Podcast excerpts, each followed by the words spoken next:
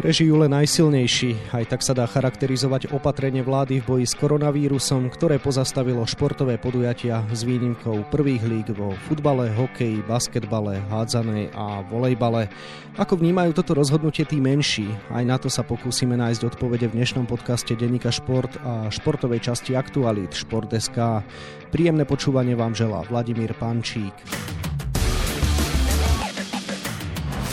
Hoci si malý futbal zahral zrejme každý z vás, mnohí neviete o tom, že je to oficiálny šport, ktorý má aj svoju strešnú organizáciu. Hrá sa vonku, proti sebe stoja dva týmy zložené z piatich futbalistov v poli a jedného brankára.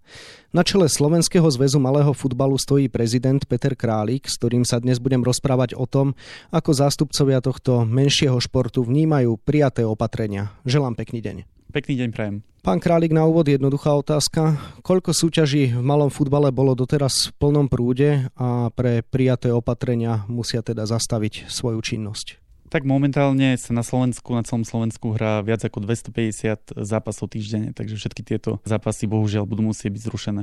Platí, že už ste aj pozastavili všetky ligy? Platí, že sme vydali nariadenie, teda že mali by byť pozastavené. To, ako sa rozhodne každý jeden oblastný zväz, nechávame na nich, ale väčšina týchto súťaží sa hrá cez víkendy, takže tam je to viac menej jasné. A tie súťaže, ktoré sa odohrávajú počas týždňa, tak tým bolo odporúčané, aby nepokračovali v tejto činnosti. Sú súťaže, ktoré dostali výnimku, spomenuli sme futbal, hokej a ďalšie veľké halové športy. Cítite sa odstrčení, že ste neboli zaradení do tejto skupiny? Ja by som ani nepovedal, že sa cítime odstrčení, skôr eh, si myslím, že by bolo spravodlivejšie, ak by boli nejaké jednotné pravidlá, ktoré by nejakým spôsobom platili pre všetkých a tie dané športové zväzy by sa mohli rozhodnúť, či tie súťaže majú pre nich zmysel, alebo či to zvládnu, alebo nezvládnu. Tak to je vybraných 5 súťaží a tie ostatné jednoducho majú smolu. Čo mi nepríde úplne spravodlivé, ale taká je situácia. Pravda je, že spomenuté ligy, a ich opäť zopakujem, futbal, hokej, basketbal, hádzana a volejbal sa môžu hrať len po pretestovaní všetkých mužstiev. Ak by ste sa teda aj nejakým zázrakom dostali do tejto vyvolenej spoločnosti, bolo by vôbec vo vašich silách realizovať testovanie v takom rozsahu v podstate týždeň čo týždeň? Tak pokiaľ mám ja správnu informáciu, tak ešte stále nie je úplne jasné, že čo presne tie nariadenia hovoria a ako presne by mali byť pretestovaní tí hráči, takže to je ešte neznáma. Určite by sme nad tým rozmýšľali nad najvyššou súťažou, ktorú máme celonárodnú Nike Superliga. V tých ostatných súťažiach oblastných, kde sú stovky zápasov, tak tam to nevidím reálne, tam by to nebolo možné.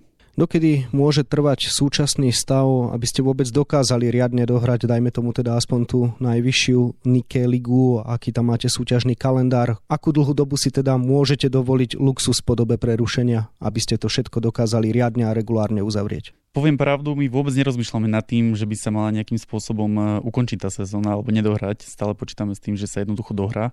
Momentálne to vnímame tak, že tá sezóna je prerušená a všetci veríme, že bude prerušená nie na tak dlhé obdobie, ako bola na jar.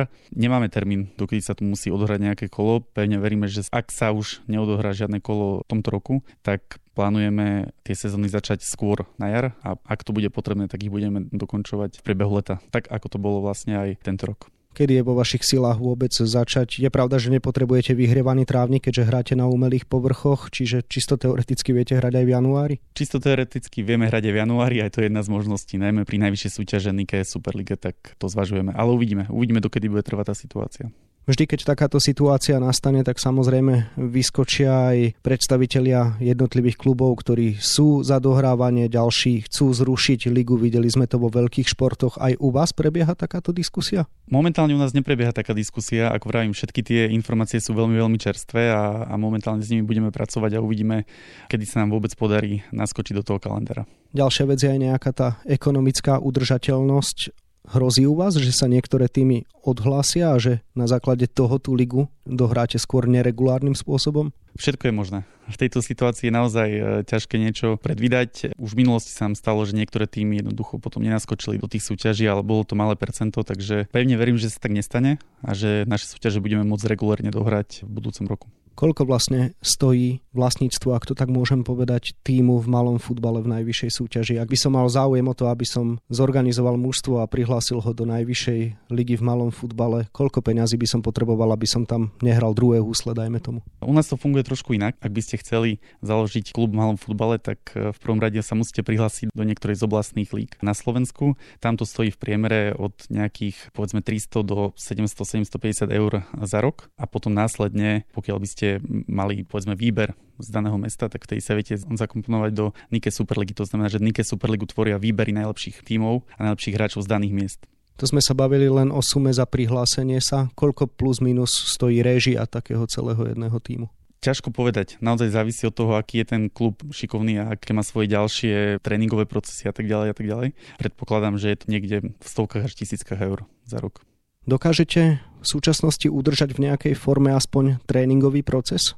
Opäť ťažko predpovedať, e, čo bude, lebo momentálne máme informácie, že teda od štvrtku nebude možné pokračovať e, vôbec v športovej aktivite a od útroka má teda platiť zákaz zhromažďovania sa, čo znamená, že teda ani tí športovci by sa nemali vôbec zhromažďovať, takže naozaj nevieme, čo si máme v tejto situácii pod tým e, predstaviť a preto je naozaj, musíme si počkať na nejaké oficiálne asi vyjadrenia, dokumenty od vlády, od ústredného krízového štábu a potom sa budeme vedieť k týmto veciam vyjadriť. Nariadenia vnímajú mnohí rozporúplne aj preto, že v podstate to zastavuje akýkoľvek športový vývoj u mládeže, pretože vieme, že sú pozastavené aj mládežnícke turnaje, dokonca kluby húfne rušia tréningový proces. Aj vás sa to týka? Máte aj športujúcu mládež alebo sa skôr zameriavate iba na ten seniorský šport? Áno, nám sa bohužiaľ nepodarilo spustiť zatiaľ detskú ligu a takisto ani univerzitné súťaže, takže vyše tisíc športovcov do 18 rokov a ďalšie stovky do 24 nemohli nastúpiť a nemôžu hrať súťaže, takže nie je to len o seniorskom malom futbale, ale,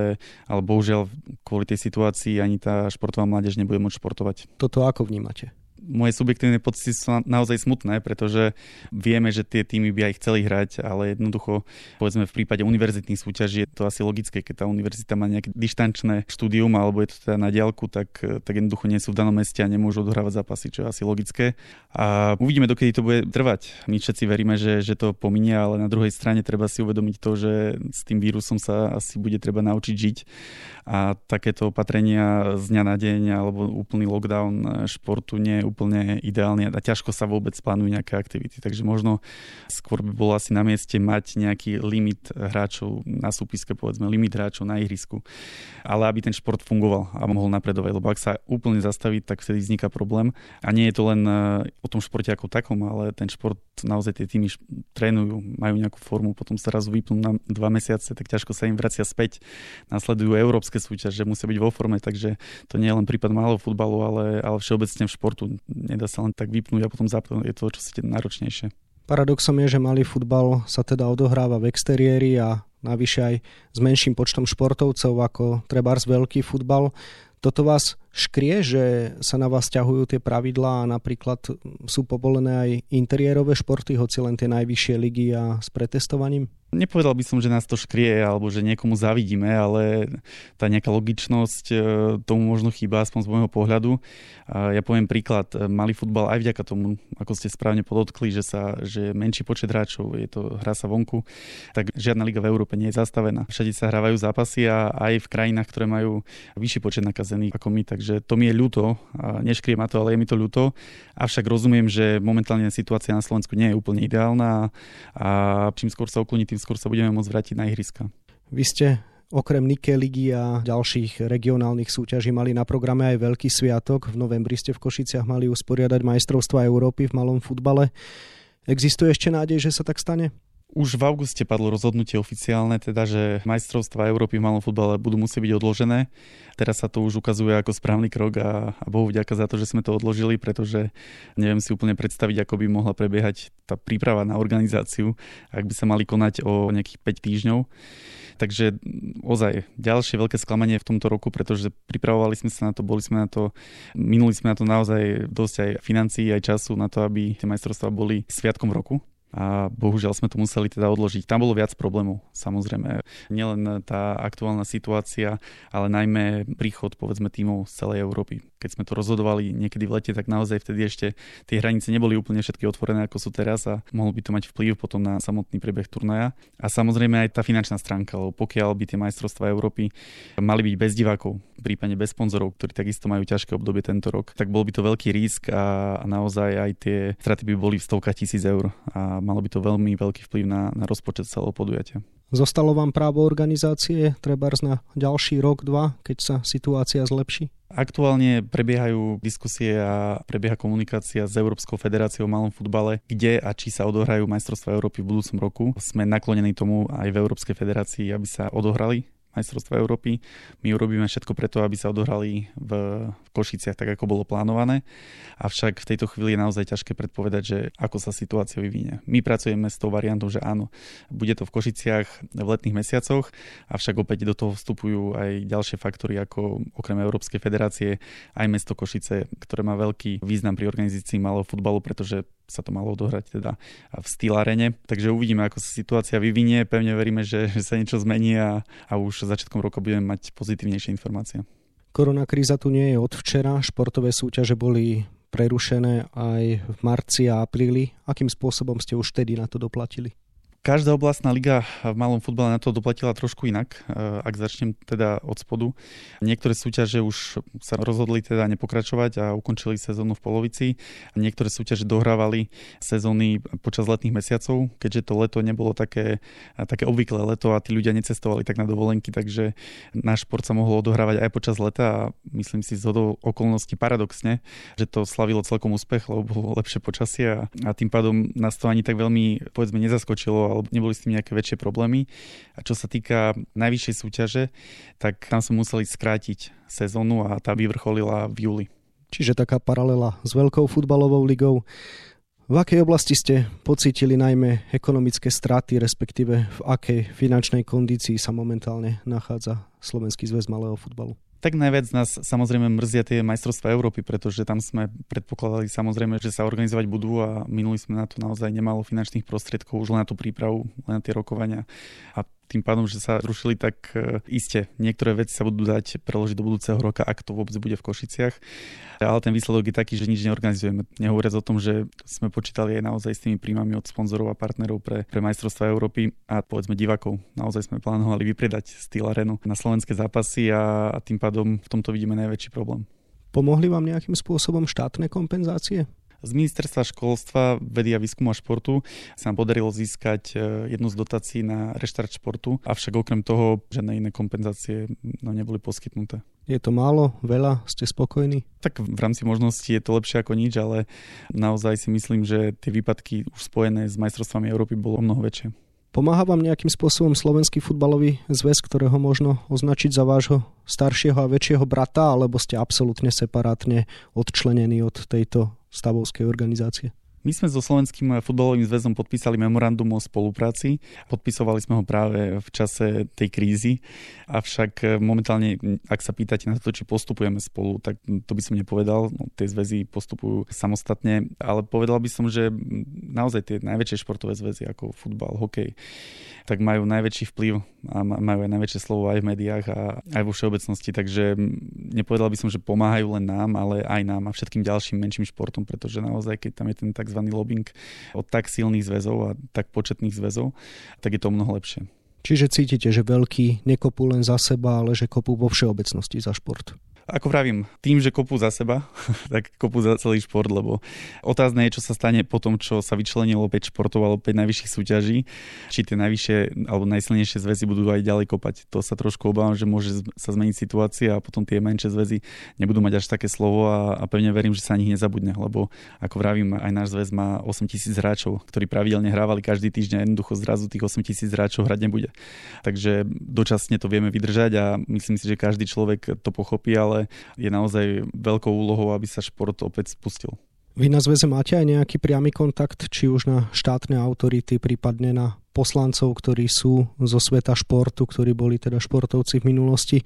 Dostáva sa vám nejaké spätnej väzby, komunikácie a podobne? Ja mám informáciu od pána štátneho tajomníka, že teda mala by prísť nejaká kompenzácia z ministerstva hospodárstva, na ktorú teda čakáme. Otázne je, že akým spôsobom príde a kedy príde.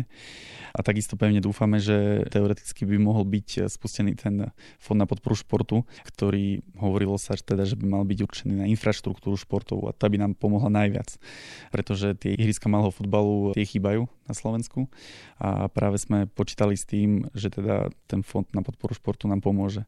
S tým, že prišla kríza a sú tam nejaké ďalšie problémy, tak otázne je, či vôbec vyčlenia nejaké financie, ale ak nie teraz, tak pevne veríme, že v budúcom roku. Suma sumárum, čo teda potrebuje váš zväz najviac na to, aby ste prežili a vôbec je ohrozená existencia malého futbalu na Slovensku? Ťažko povedať, či je ohrozená existencia. Určite nie je dobre, keď sa nehrá. Tí hráči a tie týmy sú zvyknuté chodiť pravidelne na zápasy a jednoducho, keď tu budú takéto výpadky a keď budú aj dlhodobejšie výpadky, tak pochopiteľne tí ľudia si môžu navyknúť nie športovať, ale ostávať doma pri televízori alebo tráviť aktivitu inak a je možné, že niektoré súťaže, kde je povedzme 8, 10, 12 tímov a keď tam vypadne pár tímov, tak naozaj to môže znamenať, že skončia tie súťaže, takže nepredpokladám to až taký negatívny by som nebol v tomto momente momente, ale v dlhodobom horizonte pol roka a viac je, je to naozaj otázka dňa, či tie ligy prežijú alebo nie. Neobávam sa od tie najväčšie ligy, ktoré majú viac ako 100 tímov, ale ozaj tie menšie v menších mestách môžu mať problém. Toľko prezident Slovenského zväzu malého futbalu Peter Králi, ktorému ďakujeme za rozhovor a želáme teda všetko dobré v týchto neľahkých časoch aj pre ten váš malý šport. Ďakujem veľmi pekne za pozvanie. Pekný deň. Viac informácií zo sveta športu nájdete na webe Šport.sk a takisto v denníku Šport. V jeho dnešnom vydaní sa nachádzajú aj tieto témy. Je nenahraditeľný, to hovorí o kapitánovi futbalovej reprezentácie Marekovi Hamšíkovi vo svojom pravidelnom stĺpčeku jeho predchodca v tejto funkcii Martin Škrtel. Angažovanie nového trénera futbalistov FK Pohronie Jana Kameníka predznamenáva príchod zahraničného investora do klubu zo Žiaru nad Hronom. Roger Federer už nie je najlepší v histórii. Fenomenálneho švajčiarského tenistu dobehol na čele tabuliek po víťazstve na turnaji Roland Garros Španiel Rafael Nadal. Na 24 stranách je toho samozrejme oveľa viac. Scenár dnešného podcastu sme naplnili, zostáva nám sa iba rozlúčiť a zaželať pekný deň. Od mikrofónu pozdravuje Vladimír Pančík.